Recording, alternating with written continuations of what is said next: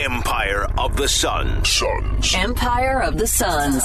Wet like I'm booked. Wet like I'm booked. Wet like I'm booked. Arizona Sports presents the Empire of the Suns podcast. Empire of the Suns.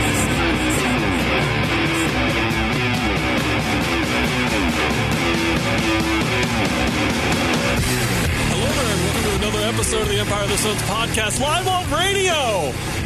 My name is Kellan Olson, joined as always by Kevin Zimmerman, the lead editor of ArizonaSports.com. He co hosts a podcast with me, which we are doing on live radio. My name is Kellan Olson. I can't remember if I said that part already, Kevin. I'm just so gosh darn excited to be here. How are you? Big Boy Radio. We're back. We, all the buttons are on. Everyone can hear us. Apparently, we're good to go. This is the Big Boy Studio. I'm about to play some audio later in the show. I'm terrified to push those buttons and see if I know what I'm doing. I'm the one driving right now, so if we crash, it's all on me. A lot of responsibility, but I'm here and I'm excited because Bradley Beal was acquired by the Phoenix Suns over the weekend.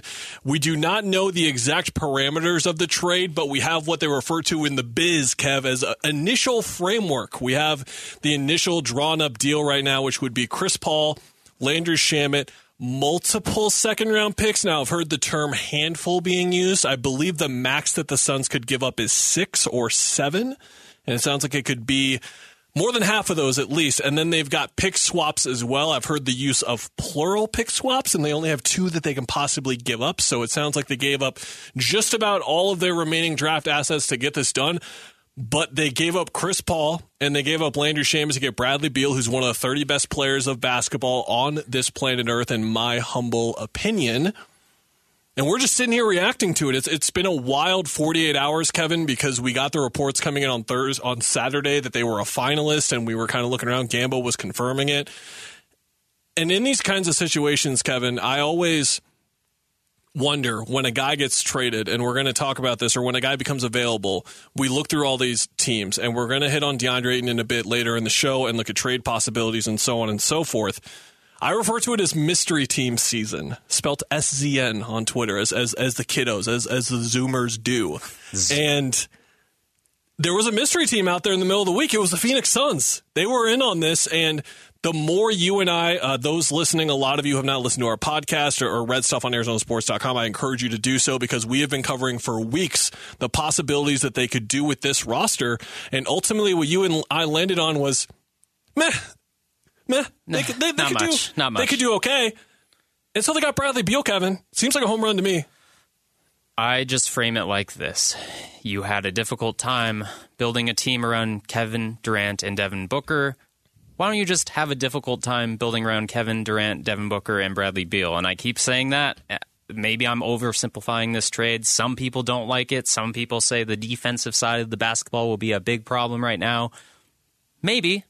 But you have three really good players, three guys who can have the ball in their hands, three guys who can make plays for others, three guys who can shoot really well. And you get the guy who, if you go look at Bradley Beal's numbers, he was an awesome shooter, especially when he played alongside John Wall. And that was a while ago, sure. He developed into a much better player.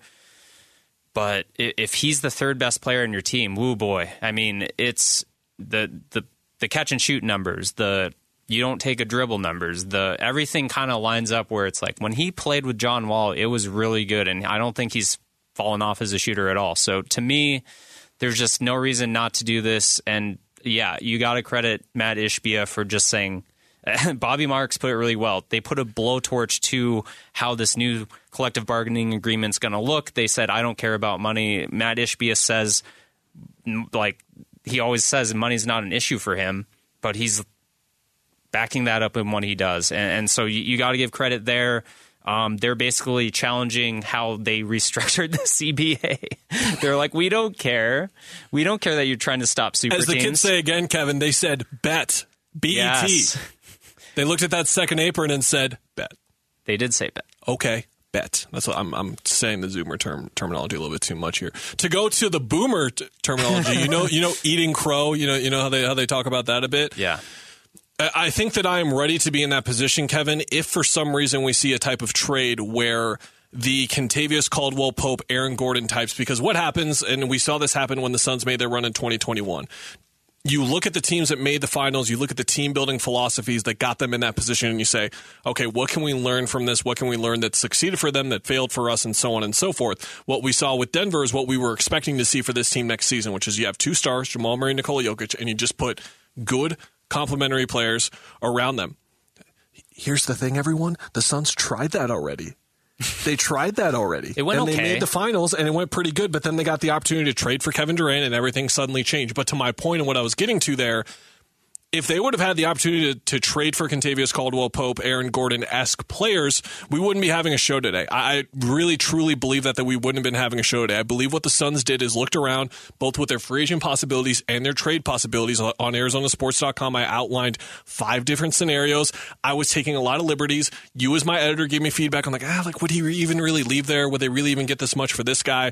I was taking liberties, and even then, those final rosters I was looking at, they were they were kind of eh, like they, they they were fine. So I'm ready to eat crow if we see a trade on draft day uh, on Thursday, or we see one in the middle of July where a three and D wing goes for a cheap price. We're like, man, the Suns could have had that. Maybe like, what if they did this instead of that? I don't think we're going to be there. To be clear, I don't think that's going to happen. But I think there are a lot of people listening who are wondering why didn't they just add role players and just really emphasize balance and depth over this. They didn't really have a choice. And now with that choice, Kevin, we have to wonder about what this team exactly looks like. We spent the first hour of Gambo going through a lot of details of this, but we didn't really specifically hit on how it's going to look on the court exactly.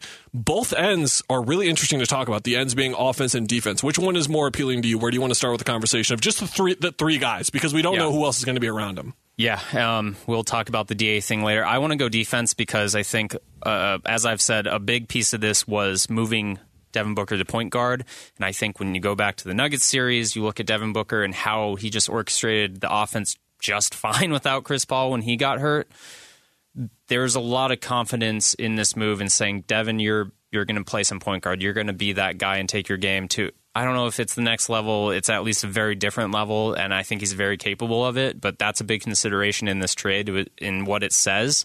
So I'm curious on the defensive end because Devin Booker, proven on defense, he can defend some point guards, but it's just going to be a very different look. So I guess I'll bounce it to you. How do you look at the defensive end and how they collect players and not even names, just like what do they have to do? I think the obvious question on offense, just to quickly go back to defense after, is just how are they going to divvy up the ball between the three of them? If there's any doubt about the playmaking ability of those three and if they can set each other up, set up the other two players on the court with them, the other three players on the court. That's the great thing about having three stars, Kevin, is that two of them are on the floor pretty much all times. Frank Vogel's going to make that happen.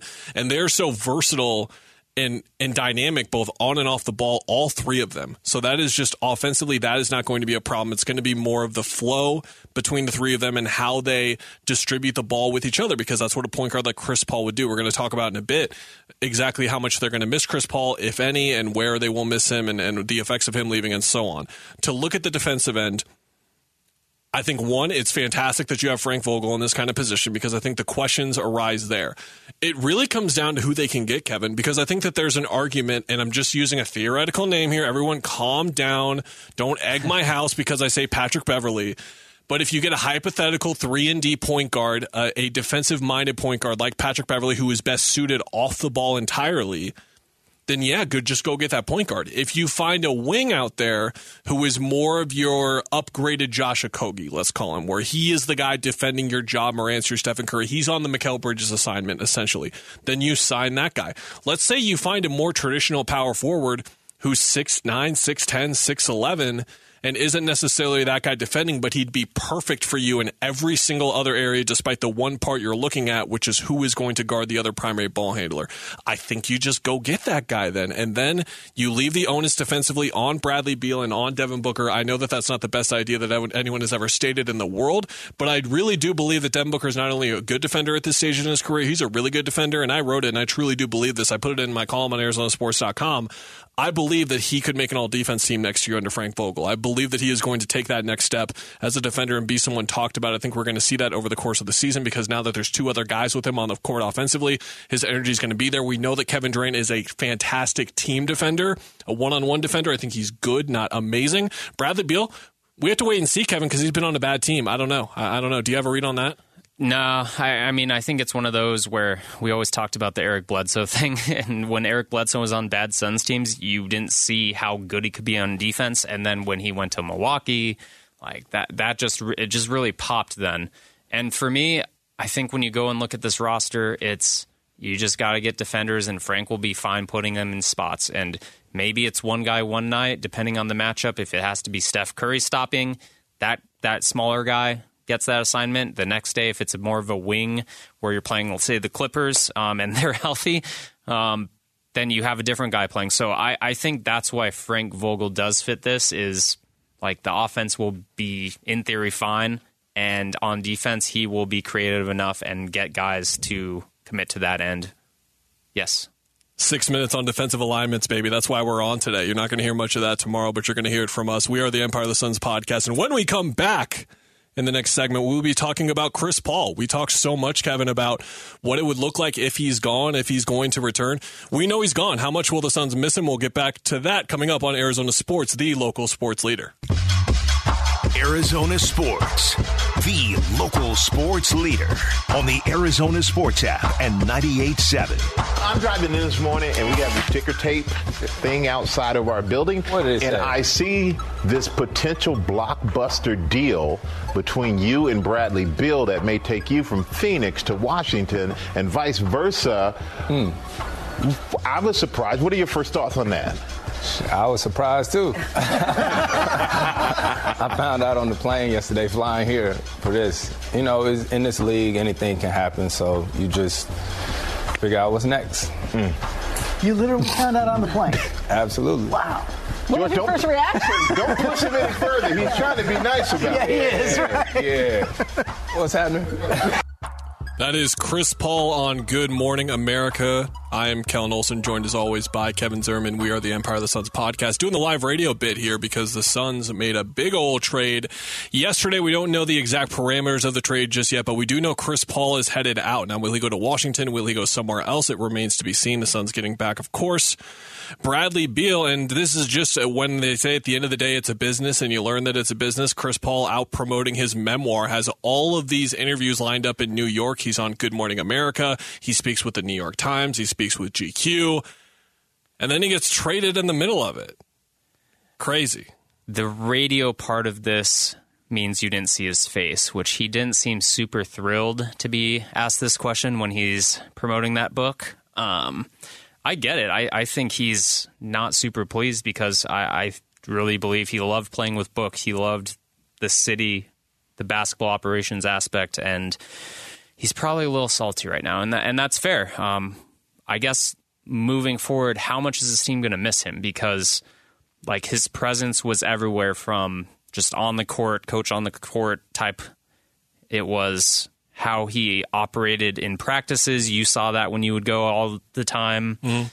Do, do you think this is going to be a big void? Like like when Mikal Bridges and Cam Johnson left, that was a void that we talked about, heart and soul type stuff. This is a little different. Well, yeah, but it's just whenever someone has such a unique quality to them, it's going to be it's going to be difficult to replace them. If they get rid of DeAndre Ayton, they are not going to be able to replace him with someone that's his level of athlete, like his level of defensive rebounder, right? Like there are innate qualities that he brings that a lot of players bring. Remember when Chris Paul came here, we talked about how they were going to miss Kelly Oubre. They were going to miss the vibe king of the world, Tsunami Papi himself. Looking to get a bag this summer, hoping the best for our friend. And do you remember some people were upset about that? Anyway, that's Oh, that's why this somewhat is yeah. somewhat relevant to bring up today, friend. Uh, I think that they are going to miss him a lot. I thought that there were. It's not even fair to call them intricacies. I wrote a column on ArizonaSports.com just as a farewell and magnum opus, whatever you want to call it, to Chris Paul. Just full transparency. He's one of my favorite basketball players of all time. I said that when he came. I'm saying that now when he left. And he is just masterful with the way that he manipulates the game through his mind it got to the point where we were used to seeing all these signature plays that he would make. And they're not going to miss those specifically, like when he would immediately steal a ball back that was turned over, when he would sit there and stare at a ball rolling up the court to kill the clock. It's not things like that necessarily, but what they're going to miss is having that kind of mind on the floor consistently because it's an often overused and it's kind of a um, a cliche of sorts to like say the coach on the floor. But he was really like having an assistant coach on the floor. When he got hurt at the end of the Nuggets series, guess who was in the coaches huddle at the start of every timeout when the coaches huddle up? Chris Paul was right there, or And- working and- the refs. and he was not just sitting there to listen, he was talking or he was working the refs. And there are certain factors of having that level of brain and that level of mind on the floor that they are going to miss. And I think more than anything, I believe that this challenges Kevin Young the most out of anyone on the Suns that is a player or a coach. I know some people would argue Devin Booker because he's technically coming in as point book, but there were certain Mikal Bridges stretches I watched during the start of the season. Do you remember that game in San Antonio when he took over and scored on three straight possessions? Yeah, Mikal. Guess, guess who was calling the play? Yeah, Chris. Guess Paul. who was changing up the play? Just little itty bitty tweaks. They're running the same thing, but a little bit different. Yes, uh, Monty would often be in a like. I don't think he's joking. He's, he's like. It sounds like he's joking, but he's not joking when he would talk about how much Chris did for them in terms of play calling, in terms of the strategies that they were doing. It's a big loss there alone, and then you talk about the fact that. Hey, he's still a top 10, 12 point guard in the regular season. I hate that I have to put that label on him, but Kevin, we're three straight years into it now where he's broken down in the playoffs. I'm curious what Devin Booker thinks about all this because, you know, there's obviously the assumption that Devin Booker wanted to talk or recruit Bradley Beal probably, and he probably had the hand in this. Um, but also, I think Devin Booker and Chris Paul are super tight, right? And I'd be curious to know how much Devin Booker th- learned from Chris Paul and how him manipulating the offense toward the end of this season, how much he's grown since three years ago. Uh, and I think it'd be a lot. And just to talk on Chris's legacy more, just as a player more so than as a Phoenix Sun. Like we talk about, he's always a step ahead, and we we looked at the Nuggets series when they went to the finals and conference semifinals, and he was just killing them in the mid range, and it, it was so simple that they were playing drop coverage. So why wouldn't I add that to my game? And that's kind of what he spoke about as being a huge part of his career, like if the three ball and the layups are so important analytically, why wouldn't I just take the shot that everyone's giving up and be really good at it? Yeah. Like that sounds really simple, but that's the genius in why he became what he was. Same thing with that classic rip through, and you wrote a good story. If you uh, was it last year or something, just about all the signature Paul plays, and the rip through is obviously the one people like go to when like some random Cleveland Cavalier does a rip through. It's like, oh, he did the Chris Paul move. That was based on how they changed a rule and how they were trying to not get players debate. But he he said that's that's my natural. You wouldn't believe how many guards say, I, I saw Chris Paul do that. yeah, When they do, like when they have a center, so let's say uh, DeAndre gets the rebound, Yeah. throws it to Chris Paul. DeAndre is contesting the rebound with the fellow center. Chris will get in front of that center guarding DeAndre and block him from running up the court, so that DeAndre can beat him down the court. And now someone has to guard Chris because the guy behind him is supposed to be guarding Chris, but he's behind him. He can't guard him from behind. And now DeAndre Ayton's open for a dunk. Oh God! And uh, Cam Johnson three. And it's just like what just and it it was that mind. It was the way that he would manipulate the game. And I think we didn't really hit on this with Gambo, so I want to say it here. I think that he is undoubtedly up there with Suns, legends, icons, whatever you want to call them. He should be in the Ring of Honor. He was only here for three years, but what he achieved and the level that he was playing at made two All NBA teams, made two All Star teams. He has some of the best playoff performances individually of all time. I think anytime we see a big closeout game in the future, the bar is going to be either game six of the Western Conference Finals in 2021 or 14 for 14 in New Orleans last year, where I could sense to make a Harry Potter metaphor that I stole out of ArizonaSports.com as well.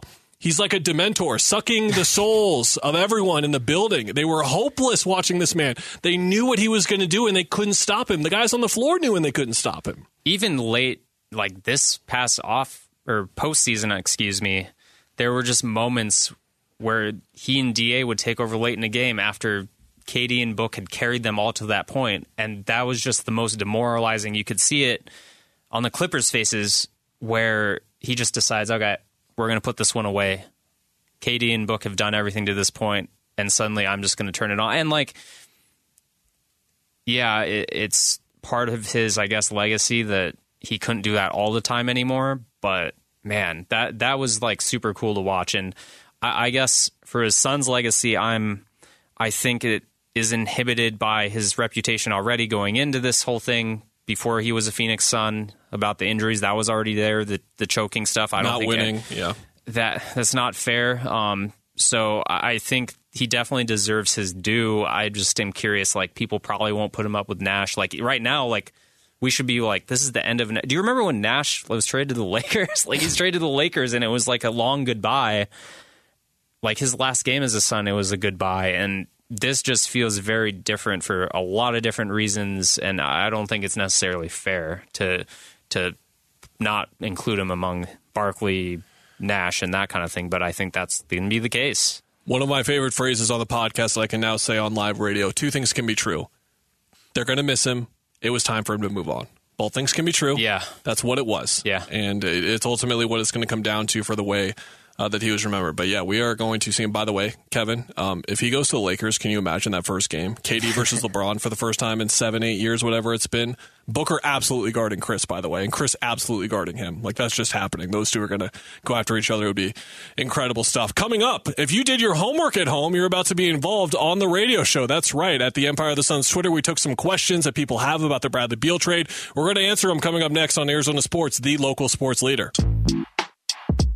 Arizona Sports, the local sports leader on the Arizona Sports app and 98.7. One hour to go here in the show. Kellan Olson joined as always by Kevin Zimmerman, the Empire of the Suns podcast. That is what we are. We are here today to lead you up to D-backs pregame coverage at 4.30 here on Arizona Sports, the local sports leader. That Bradley Beal guy got traded to the Suns, so here we are doing a little bit of a show. We were joined by John Gambadoro for an hour earlier in the show. If you're just tuning in now and you're usually used to hearing John Gambadoro, Dave Burns here, they'll be back tomorrow. If you want to hear Gambo, you can go on ArizonaSports.com, look up the Empire of the Suns podcast there, and we will have it uploaded for you. Gambo's segment on the show. We hope you stick around for the next hour. Otherwise, uh, for those of you that filled out your homework, you got your permission slip signed, you did everything you needed to to come on the field trip today. We're very proud of you. That's at Empire of the Suns on Twitter. Not going to spell that for you. If you need it spelled for you, you are a lost cause. We're going to start with Kyle McDonald because Kyle answered our Q and A. We just said, hey. You got questions about this Beal trade? We'll answer them on the show tomorrow, and we got a couple. Kyle asked an interesting one, and what Kyle wanted to know was we saw immediately when Devin Booker and Kevin Durant played together how much opened up on the floor for Devin Booker. But now that we've got Devin Booker and Kevin Durant here in Phoenix and Bradley Beal is arriving, which guy benefits more from Beal being here, Kevin? Is it Devin Booker or Kevin Durant? Can I cheat and say it's Bradley Beal? No. Ah, That's not I think it's Bradley was. Beal. Okay, Kyle didn't I submit his question, put in all that hard earned work for you to take a cop out. I know. I'm sorry, Kyle.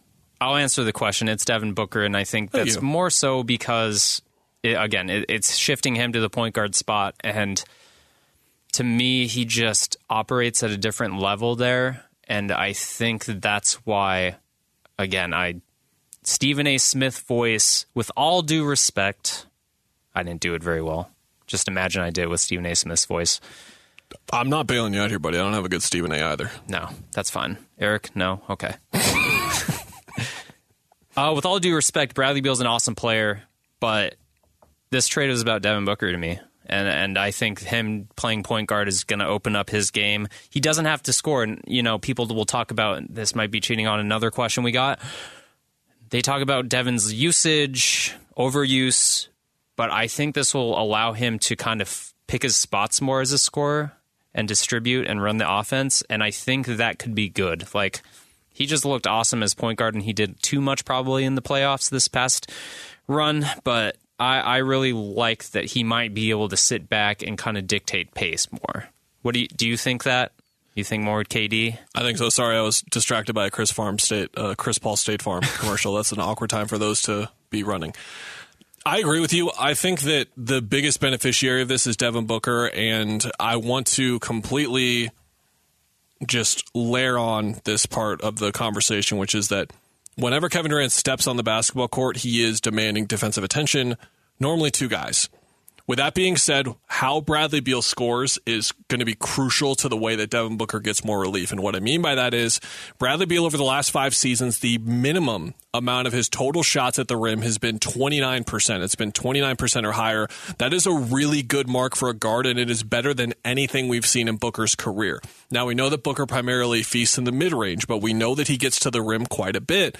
Beal trumps him in that category. He's another guy who does really well getting to the line, but as well, He shoots north of 65% at the rim all five of those years as well. Those are really, really good numbers. And then you go to the mid range, he shoots 45% there. Like he's just a very complete score, but specifically with generating rim pressure. So that's where Kevin Durant not necessarily is going to get within five feet of the basket every single time. That's what Bradley Beal wants to do. He wants to do his dribble hesitation stuff with the ball screen. He wants to reject it. He wants to slither. He wants to slash a bit. And then he wants to get to the basket, use that floater, go through contact, get to the line, look for a kick out pass potentially. That's what he's going to do. So I think that ultimately, Booker is a guy to develop and to take it another step further.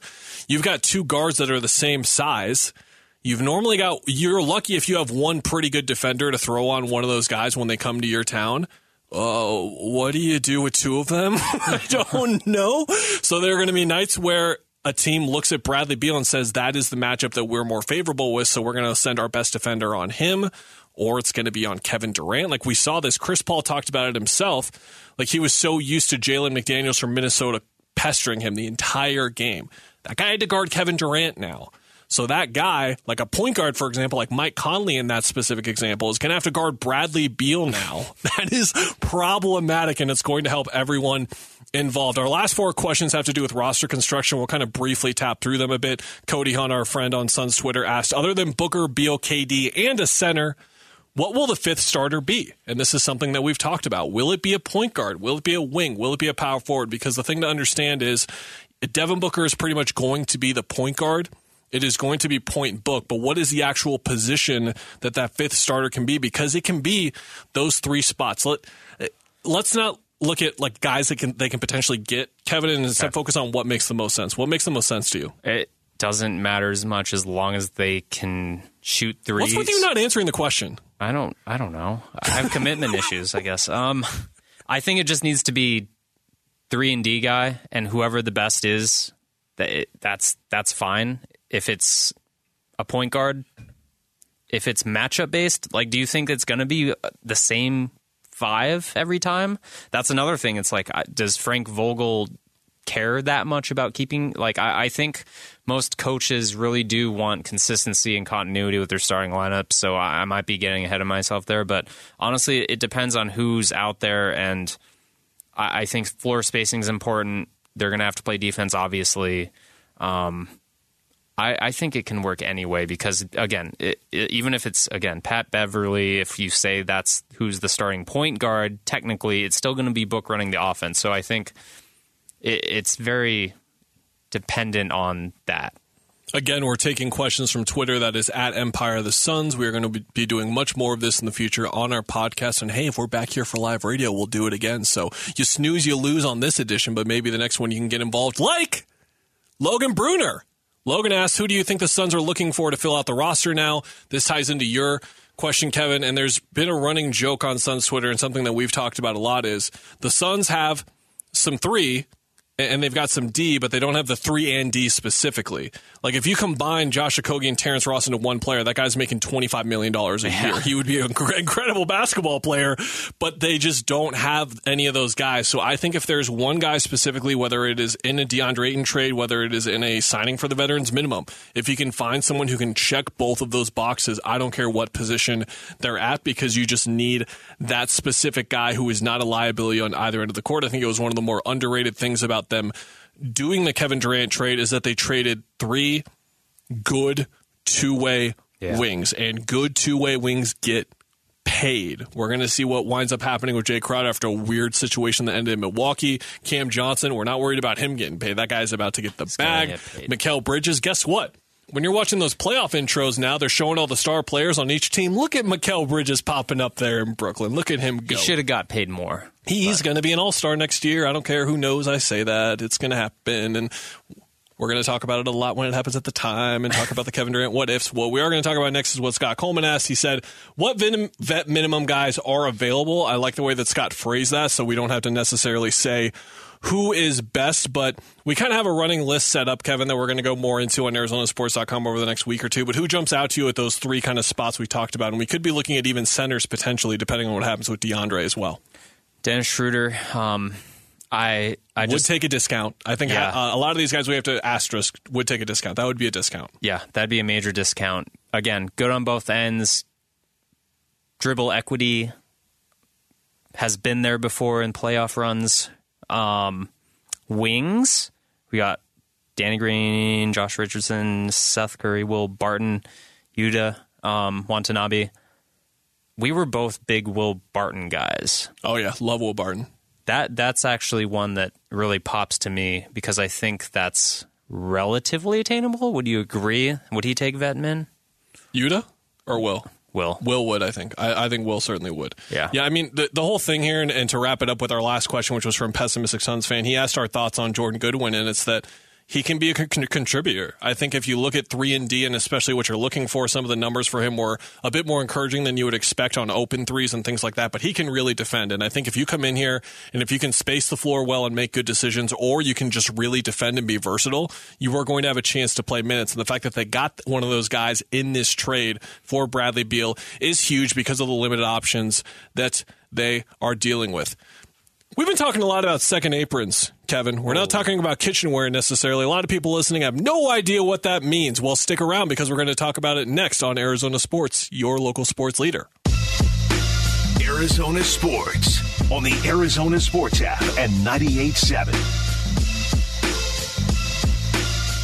Welcome back to Arizona Sports, the local sports leader. I'm Kellan Olson, furiously chewing the food that I was just trying to finish before the break, and I successfully did. I'm joined as always by Kevin Zimmerman. We co-host the Empire of the Suns podcast together while doing a bunch of work on ArizonaSports.com as well. Hi! You're not supposed to admit what you almost did. Makes me relatable, Kevin. You know, that's, That's really true, what I'm here true. for. Speaking of relatable things that everyone understands and relates to, the second apron. You like how I did that, Eric Ruby? You see that? Oh my gosh! Wow. Can't get this anywhere else, baby. No, no, no. Only the Empire of the Suns podcast on ArizonaSports.com, the Arizona Sports app. Look at that. Look at this guy. He's firing today. Company A. Hey, Kevin, what's the second apron? Why are people talking about this so much after the Suns traded for Bradley Beal? To explain it very simply, the collective bargaining agreement was redone to prevent teams like the Phoenix Suns from creating super teams. How do they do that? There was a tax apron already where there are penalties for going above it. You pay a lot more money to go above it. Now there are two, and the penalties get a lot worse, such as if you're in that second apron for multiple years, you might just have that first round pick of yours, regardless of how good or bad you are, fall to the very back end of the first round. That's a very bad one. There are a lot of other ones. So to clarify on something you're saying, let's Yes. say a team has a payroll of 190 million dollars. The team is paying for that, and then they are paying luxury tax fees. Mm-hmm. And what the league does in order to prevent teams from doing this too consistently is the fees get worse and worse the longer you do it. There's something called a repeater tax that starts to factor in. Um, fortunately for the Suns, they were owned by Robert Sarver at a certain point, Kevin, and they were never really a tax team. So the repeater is not something they'll have to worry about this season. Maybe in a couple of years' time, the Beal, Durant, and Booker salaries are on the books together for at least three more seasons. And, and I mean, we haven't even talked about this. Like, I, I assume they'd like want to probably like re-sign Bradley Beal at, at some point after the contract if he's looking well enough. Like if KD still got some left in the tank, you want to bring him back. We haven't really talked about that yet and those potential implications. But getting into what you're saying, ESPN's Bobby Marks pretty much knows this stuff just about better than anybody. And he went on a YouTube video and kind of ran through exactly what those punishments are. I'm about to click the button. I'm scared. I hope it works. Here we go, kids. You ready? There's nine different things. You can't aggregate salary. So you can't take back a $20 million guy and a $15 million for DeAndre Ayton. You cannot send out cash in a deal. You cannot acquire a player um, who was originally um, sent out in a sign and trade. So, for example, if Kyrie Irving was sign and trade and he becomes available in a trade, you cannot go out and get him. Okay? The new draft pick rules. Your first round pick, which it will be in 2037, 2032, God forsake, who knows if we're all going to be here by then, is now frozen. You will not be able to trade that in the future here.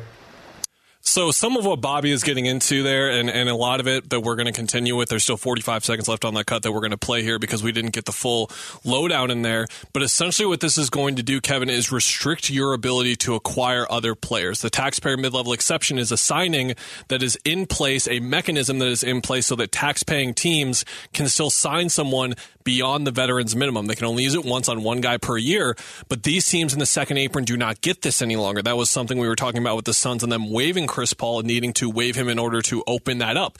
And in trades, I think people don't realize this and uh, Believe me, everyone is like this. You just go to the trade machine, you put in a trade, and, you, and it works or it doesn't work. And you don't know how, why, or it doesn't work or something. But it, there are certain exceptions that get put into play where a trade becomes legal. For example, having DeAndre Ayton and trading him, attaching a player to him. Those are things that the Suns will not be able to do in the future if they continue to be in the second apron. If you acquire, you will only be able to do one for one trades. You won't even be able to. Those are some of the things that Bobby is getting into, and he continues going forward if you are in the second apron in three out of five next years, which would be next year and in two more additional years, your first round pick in 2032 gets moved to the back of the first round. So if it's you have the, the fourth pick in the draft, that goes to pick 30.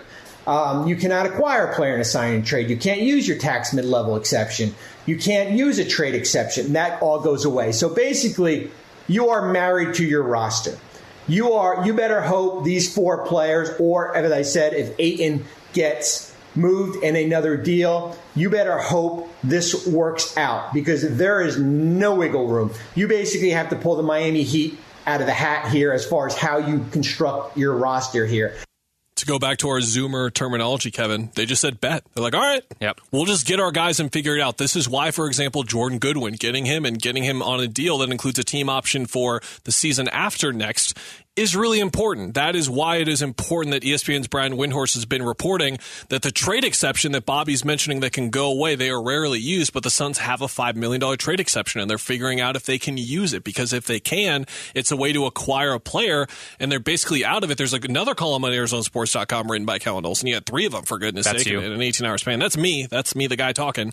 I wrote about how crucial the NBA draft is going to be for them. I wrote this before the Bradley Beal trade, but after the Bradley Beal trade and with the context of that now included in there, it's even more important because if you can get a second round pick and hit on it, that's the guy that you can continue to re-sign. You're not going to be able to afford guys that are going to make 10 to 15 million dollars a year unless they're your, your own guys going forward. That's what Bobby is basically going over there. I wrote this on ArizonaSports.com was look, Mat Ishbia says money follows success. He's said it in pretty much every interview he's done, and you know, hey, guy who owns a mortgage lending business Number uh, yeah, one in the country, say, don't you forget it. Number yes, one in the world. Yes, better than that that Cavaliers. Anyway, he says that a lot, but he's backing it up. And basically, what he said and what Brian Windhorst wrote is the Suns were like, wait, if we're gonna be over that line, that second apron, we're not just gonna be a little over. We might as well just blow right through it. I think he used the word explode through it. And they're going to have to do that because it's going to be spending money. Like, look, the two players, Isaiah Todd, um, Jordan Goodwin being in this deal, that helps a little bit. Um, but you're going to pay taxes. The only way to basically, if you want to get draft picks to pay less money, you're going to have to pay flat out cash because I don't know what else they trade um, at this point, unless it's like Cam Payne's the only last thing that you're really going to get, unless it's some Ayton deal that we don't see. So he's going to have to pay cash just to get in the draft. And those are late picks as is. So he's finding ways to spend a lot of money again just to fill out this roster. And and that's what you of have to do with the Brad Beal acquisition. So it's just a completely twisted way of looking at this new CBA and just like I will spend as much money as I need. And, and that's kind of oversimplifying it, but that's what he's basically done with this trade. It's wild. Uh, the show that is normally on in this time slot is the Burns and Gambo show, and something that they've been calling it for a while with the Kevin Durant has been the grand experiment. Like this, is essentially something that we didn't really see before. A guy playing less than ten games, throwing him, him in the playoffs with his group. Let's see if they can win championship. The next grand experiment is this because when these rules started to get announced in in April, ESPN's Brian Windhorst had this in his story that the Suns found out when we did. Like we were getting these stories just when it's like when players get traded and find out via a, a, notification from Gambo or someone else. Like they were, we were finding out the same time they were with all these kinds of restrictions. And the thing that I tweeted when Bradley Beal originally became available is I think everyone was kind of waiting and staring around and waiting to see who exactly is going to try this, who is going to be in the second apron for these multiple years beyond teams like the Clippers and Warriors who are already positioned to be there. Who's going to be a team that's going to say, "Hey, look, Bradley Beal's an awesome basketball player.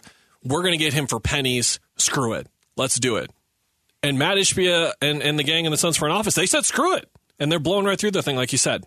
We talked about it with Gambo. At some point, you had to think the Wizards called other people, tried to get more in that trade instead of just Chris Paul, Landry Shamet, and picks. And so now it's like, man, they, there really wasn't anyone willing to even think about this, is how I'm taking this. And that's why this is so crazy and we're here right now talking about this. A galaxy brain thing that we should mention really quickly is Uh-huh. that we looked at the Clippers as an example of a tax paying team when we were talking about the possibility of the Suns getting here two years ago in the wild west of these teams. Something that the Clippers did a lot of when they couldn't really, when they were hand tied necessarily, they were acquiring players in trades and then re signing them. Robert Covington, Norman Powell, and so on. They did that. That is something that the Suns are going to be looking to do as well. They can re sign Torrey Craig and Jock Landale for a fair bit of change because of those bird rights. Let's say you sign Torrey Craig for $10 million a year. Well, that seems like an overpay. Well, Landry Shamet seemed like an overpay too, but then the way that his contract worked, he wasn't overpaid to be clear, but the way that his contract worked is it gave them flexibility in trade. So if you acquire Torrey Craig for that money, then you can trade him on that expiring deal at the trade deadline for someone who's maybe on an expiring deal too, but then you can resign them or it's someone who's on a longer term deal that the team doesn't want to keep. There are lots of things here that the two dummies like me and you, the blog boys, are kind of trying to figure out right now. So I hope our listeners are more informed after that. Coming up next on Arizona Sports, we will be discussing further the Bradley Beal guy. Just how good is this guy at basketball? How does he fit in on the Suns? What are they going to get from him as a basketball player over the next couple of years? We'll be talking about that next on Arizona Sports, the local sports leader. Empire of the Sun. Suns. Empire of the Suns.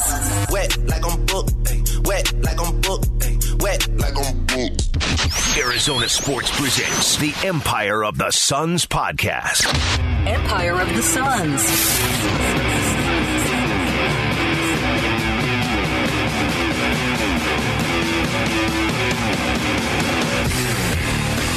How you feeling, buddy? Two segments left. Oh, yeah. I got gas in the tank. We're flying by. Yeah. We obviously have to spend one talking about the United States men's national team, the Nations League final, Folarin Balogun scoring his first goal. Your thoughts on Gio Reyna's play and Greg Berhalter, the war crimes that he has committed, not playing him.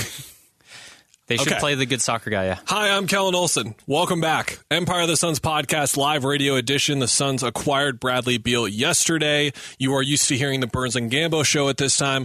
You weren't going to have anything on the air right now, to be honest. You're going to have whatever they put on when we don't have shows. I, sh- I guess I should know that for the radio station I've worked eight years at. But you've got us. Uh, we had Gambo on for the first hour of the show. So if you're tuning in and you are used to hearing Burns and Gambo and want to hear from Gambo specifically, head on over to ArizonaSports.com, click on the Empire of the Suns podcast. You will see the first hour of the show there. Gambo, believe it or not, Kevin, had a lot of information that wasn't anywhere else, and he shared a lot of it with us. We are going to be talking more about Bradley Beal, though, for the next 30 minutes. We will take you up to pregame coverage for the D-backs at 4.30. Pretty good baseball team over there. One of the hottest teams in mm. baseball over there going on right now. Speaking of must-watch stuff, Bradley Beal is one of the most must-watch things in, in, in basketball, Kevin, but I think a lot of people who are listening to the show right now and are catching up on this are trying to figure out where it adds up. And what I mean by that is they're like, okay, you're telling me this guy's a top 25, 30, 35, 40 player in the league, however you want to go with ranking your players, right? And you're telling me the Suns just got him for Chris Paul, Landry Shamet, second round picks, and draft swaps. How? How does that happen exactly? And it starts with the contract that Washington signed him to, right, Kevin? The no trade clause was a huge deal, and and that basically let. congrats to Bradley Beal. Not only is his contract larger than Devin Booker's and Kevin Durant's, he gets paid a lot. He got to decide, hey, I would like to go to that team in Phoenix. It's nice there. They're, the weather, they don't have the winter times. Um, they have two really good players I would like to play with. I would like to go there. And the Wizards were like, okay, because they didn't have any other choice. And and that's the biggest thing in all this and why the trade package was what it was. I, I follow Wizards people, um, and they were prepared for this. Everyone was saying over there, this is going to be a really get ready, Wizards fans. This is going to be a depressing package, and boy, was it. Um, Chris Paul probably does not want to play with them, and yeah, it's it's hard to put wrap your head around, but the injury history, I guess, has something to do with that. The money. Yeah, we'll we'll get into that a bit. we talked about the apron, but what what did you think went Well, into this. With these types of things, it's very important to understand the the minutia and the details. We spent last segment kind of introing people to the second apron if they weren't familiar with what exactly it means, what it is, how it exists. Bradley Beal is on a supermax extension. And these were implemented in the league in a device that grants teams the access to quite frankly, just overpay their premium young talent, and you can only have two of those on your team at the same time. But essentially, what it is is we will give you this inordinate amount of money, so you have to sign with us. We're, we're the we're the Washington Wizards. Yes, you want to go play in a place like Miami or Phoenix or LA or Chicago or whatever, whatever marquee market, right? But we're going to give you so much money that you, you can't go anywhere. And the thinking behind this from the league was guys are going to stay. We're going to see a lot more Damian Lillards. We're going to see a lot more Devin Bookers. We're going to see these guys like Dirk and Tim Duncan who stay with one team their entire career, right? That those are the guys we're going to see. But Kinda what, worked. But what has worked. happened is instead what has happened is these players find themselves in a situation where they are still on that bad team and then they just want to leave once they get the money and now they have to get traded with that money and Bradley Beal is making 50 million dollars a year and normally when we're talking about trades Kevin when we've got a 20 30 million dollar deal we're talking about that as large this is twice that. It's $50 million. So figuring out exactly how to make a trade like that work, especially with the second apron, especially with just quite frankly, I think we're talking about the second apron so much we just forget about luxury tax paying teams in general and how they're like six or seven a year. There are teams that don't want to pay the luxury tax. They look at Bradley Beal and say, no, we don't want to pay the extra fees to bring this guy in. It doesn't make sense for us. That doesn't make sense to me because Bradley Beal is a fantastic basketball player. He's a three level scorer. He's one of the best scorers in basketball. If you're looking at the last five seasons combined, going back to 2018, and you're looking at the leaders in points per game over those five years, Bradley Beal's in the top 10, and he's doing it efficiently, and he's doing it on bad teams. Now, there are some injury concerns. There were two season ending surgeries. There was some time missed for COVID across like two or three different seasons. I think he had it a couple of times.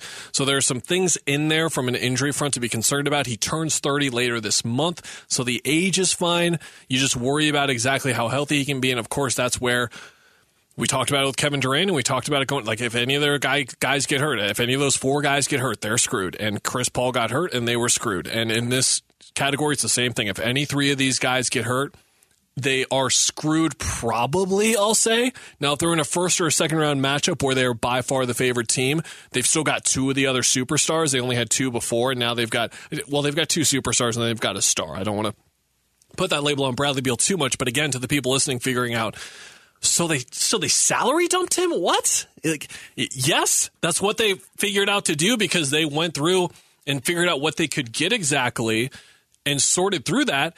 But then these morons gave Bradley Beal a no trade clause, which allowed him to dictate exactly where he wanted to go. A no trade clause is to just give a little bit more incentive. Thank you, Bradley, for staying in Washington. We really appreciate you wanting to come here. The $251 million is not enough, apparently. So we're going to give you a no trade clause as well. So in case this doesn't work out, you're going to be able to hold us hostage and dictate wherever you want to go.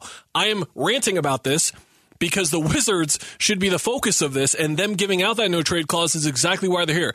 Kevin, if Bradley Beal doesn't have this no trade clause, he's not a Phoenix Sun, but he has this no trade clause, so he can not only dictate where he wants to go, but if the Suns are like what Gambo reported earlier, which was that they didn't want to give up DeAndre, and they're like, no, you're going to take Chris Paul, and you're by the way, you have to guarantee the thirty million dollars, by the way, or find a third team. Uh, our phone lines are open. Let us know.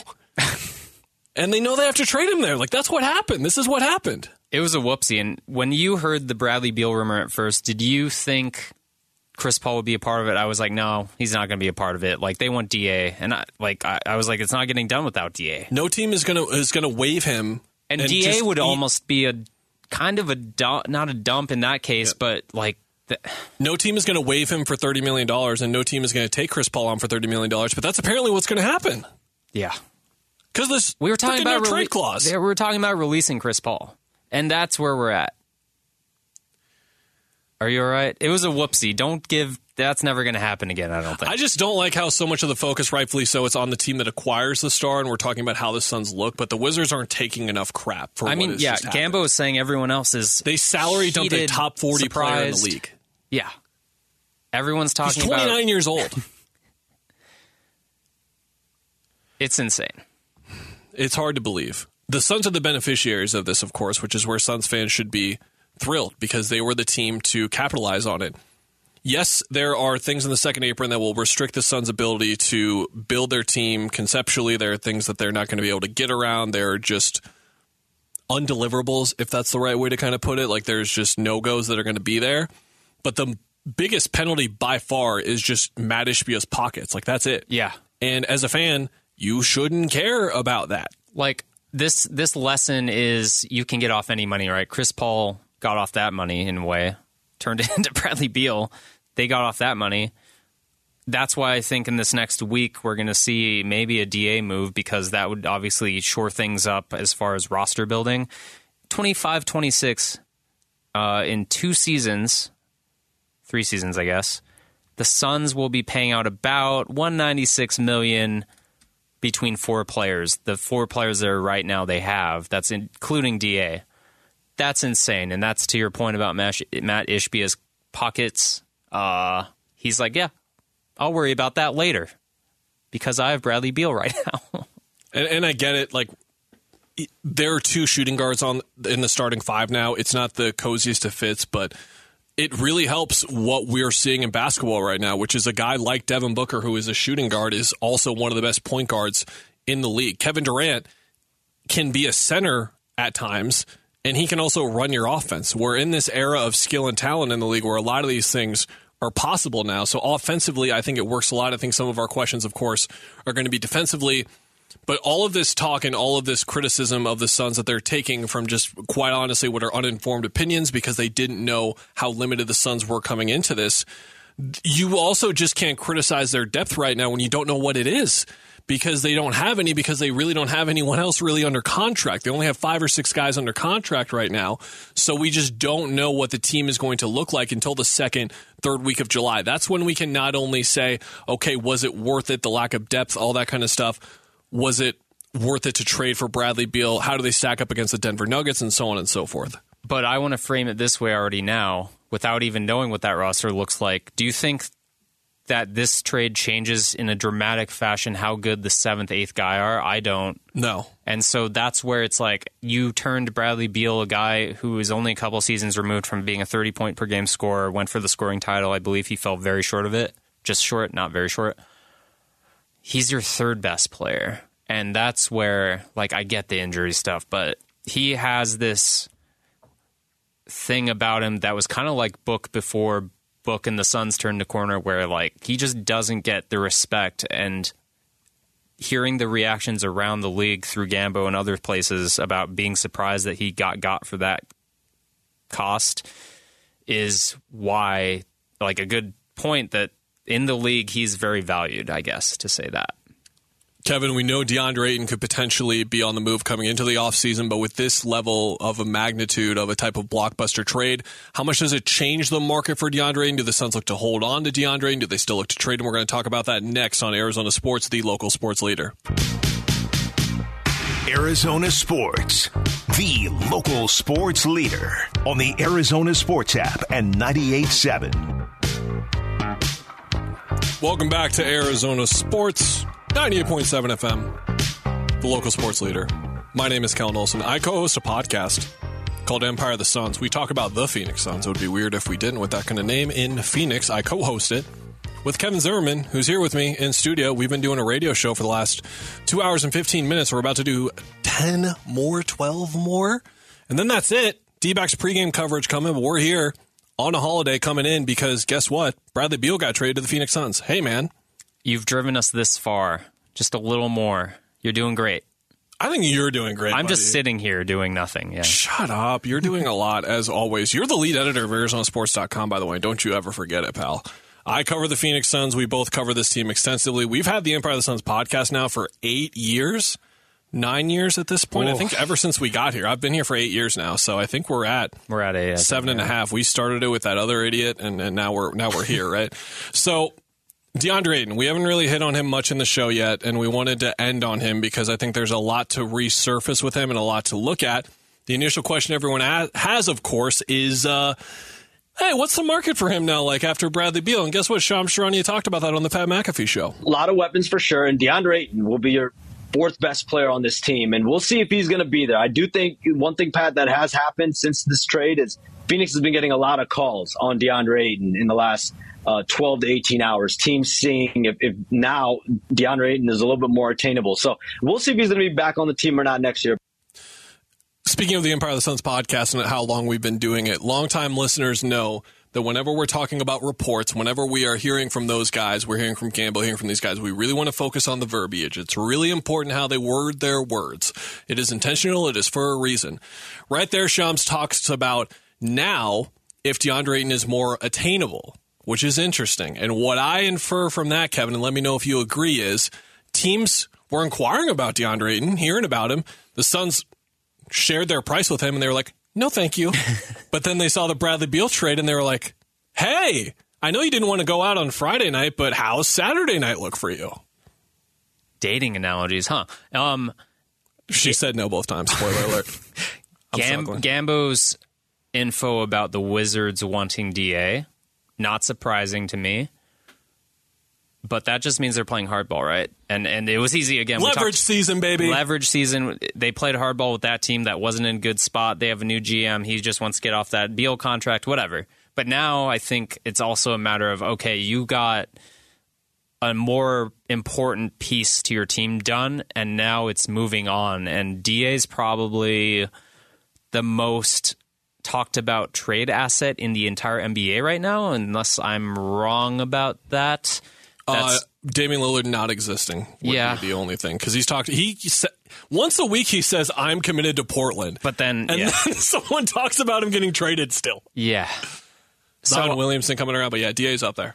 And it, and it's assumed to be not the biggest price because the Suns do are they're they're in a bad spot as far as finances, and I I know like we talked about Mat Ishbia wanting or being okay to spend money, but it just makes sense. It makes too much sense to move him get a couple other players in there, have a better fleshed out rotation. Um, I don't know. What do you think his market's like? Because to me, it's that has been an undeniable question that we've been looking at. Remember you in February? You were just like, I don't know, man. I don't think it's good, but well, you, you, were just like you were even questioning if they could trade him. Like if they yeah. want to trade him, can they? Yeah. What can they get for him realistically? Can they salary dump him? Would they even salary dump him? What would they take back? And that's kind of what we've been trying to figure out with him exactly.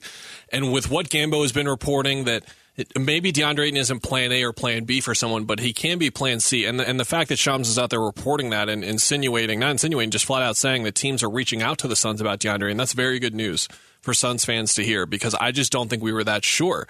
Adrian Wojnarowski was on Ryen Russillo's podcast earlier in the week, or I believe at the end of last week, since earlier in the week at the start of the week wouldn't really work for the talking guy over here.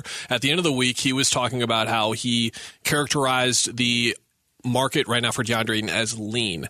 And I think this is one of those situations where now you can say, "Oh, Woj was wrong," because Shams says, no, no, again, two things, things can change. be correct. Two things can be correct, and things change. I think that the market is still "quote unquote" lean, but I do think that th- that doesn't mean that there aren't interested teams. I think teams are reaching out and saying, okay, you wanted this much in this guy. Ah, what about this guy? And then the pick instead of this pick, it's that pick. Or how about no pick at all? The swap. And I don't know about like all those kinds of things. Teams are now checking in because there is a significant shift in their roster. They just got Bradley Beal. They just traded two guys and more picks for him. So they're going to check back in and see exactly what they're looking like. But again, to go back to my core point, I think this is only good news, and I think that it shows that no matter what, if the Suns are in a mindset of I think this has to be DeAndre Ayton's last season, then they're going to be in a good enough position to do so to trade him. And as you and I have been talking about on our podcast more, and we will more in the coming weeks, I think that they're at a point of no return with DeAndre. I think that the way that he regressed last season and the way that he played in the postseason specifically, I just don't know how you can realistically tell yourself you are going to be title contenders when you are relying on him to the extent that you are. Because if he's inconsistent, for one of those four rounds, you're losing that round. That's how important he would be to your team. I tend to think that they can wait a little bit longer, and I know you don't agree, but I just think his stock is not where it even can be.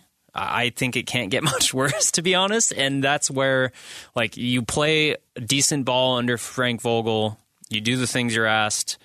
Um, I, I think he can build it back up, honestly, a little more. And I think they're in that mindset where it's like, we don't want to just give away this guy. Like, Chris Paul's, as good as Chris Paul still is, it, it kind of made more sense to just okay, we're gonna. And again, I know they got Bradley Beal for his contract, but that aside, I, I think there was a reason we were talking about them just waiving him because they need that money.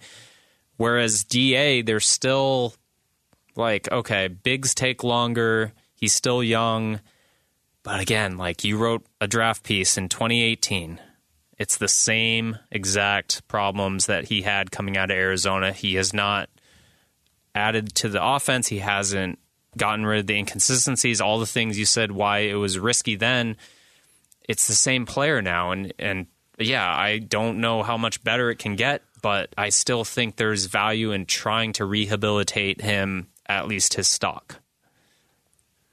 I wrote a piece last week, two parts, going through the mock off seasons, figuring out trades, figuring out signings, figuring out places you could trade DeAndre Ayton. We wrote a separate piece on Friday looking at the San Antonio Spurs, like, okay, could you get Keldon Johnson? Okay, if you couldn't, could you salary dump him? Would they want the center next to Victor Wembanyama and make sure their 19 year old future of the franchise, not future of the franchise, the star of the franchise immediately, and immediately one of the most valuable assets in the entire league already?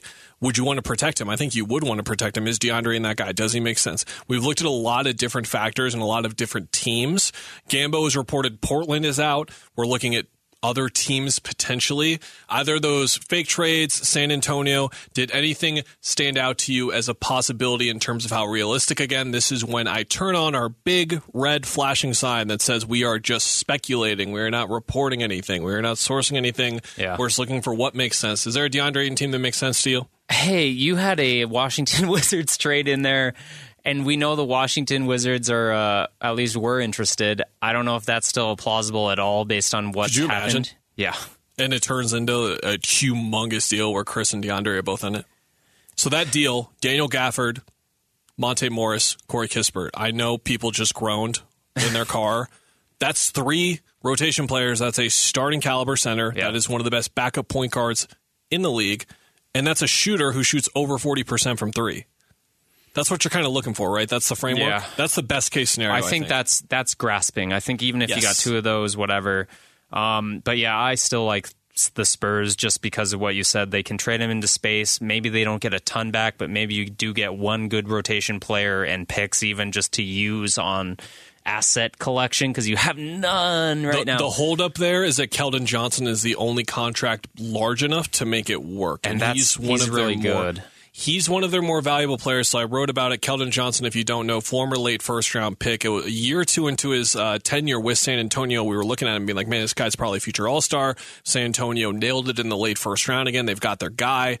And, then San Antonio kept playing games and playing games, and now all of a sudden their 2020 first round pick, Devin Vassell, it looks like, oh, man, man, man, maybe maybe he's the guy over um, Keldon Johnson. And then Jeremy Sochan out of Baylor. You and I were huge fans of him when we were thinking about looking at the Suns potentially trading up into the top half of the first round.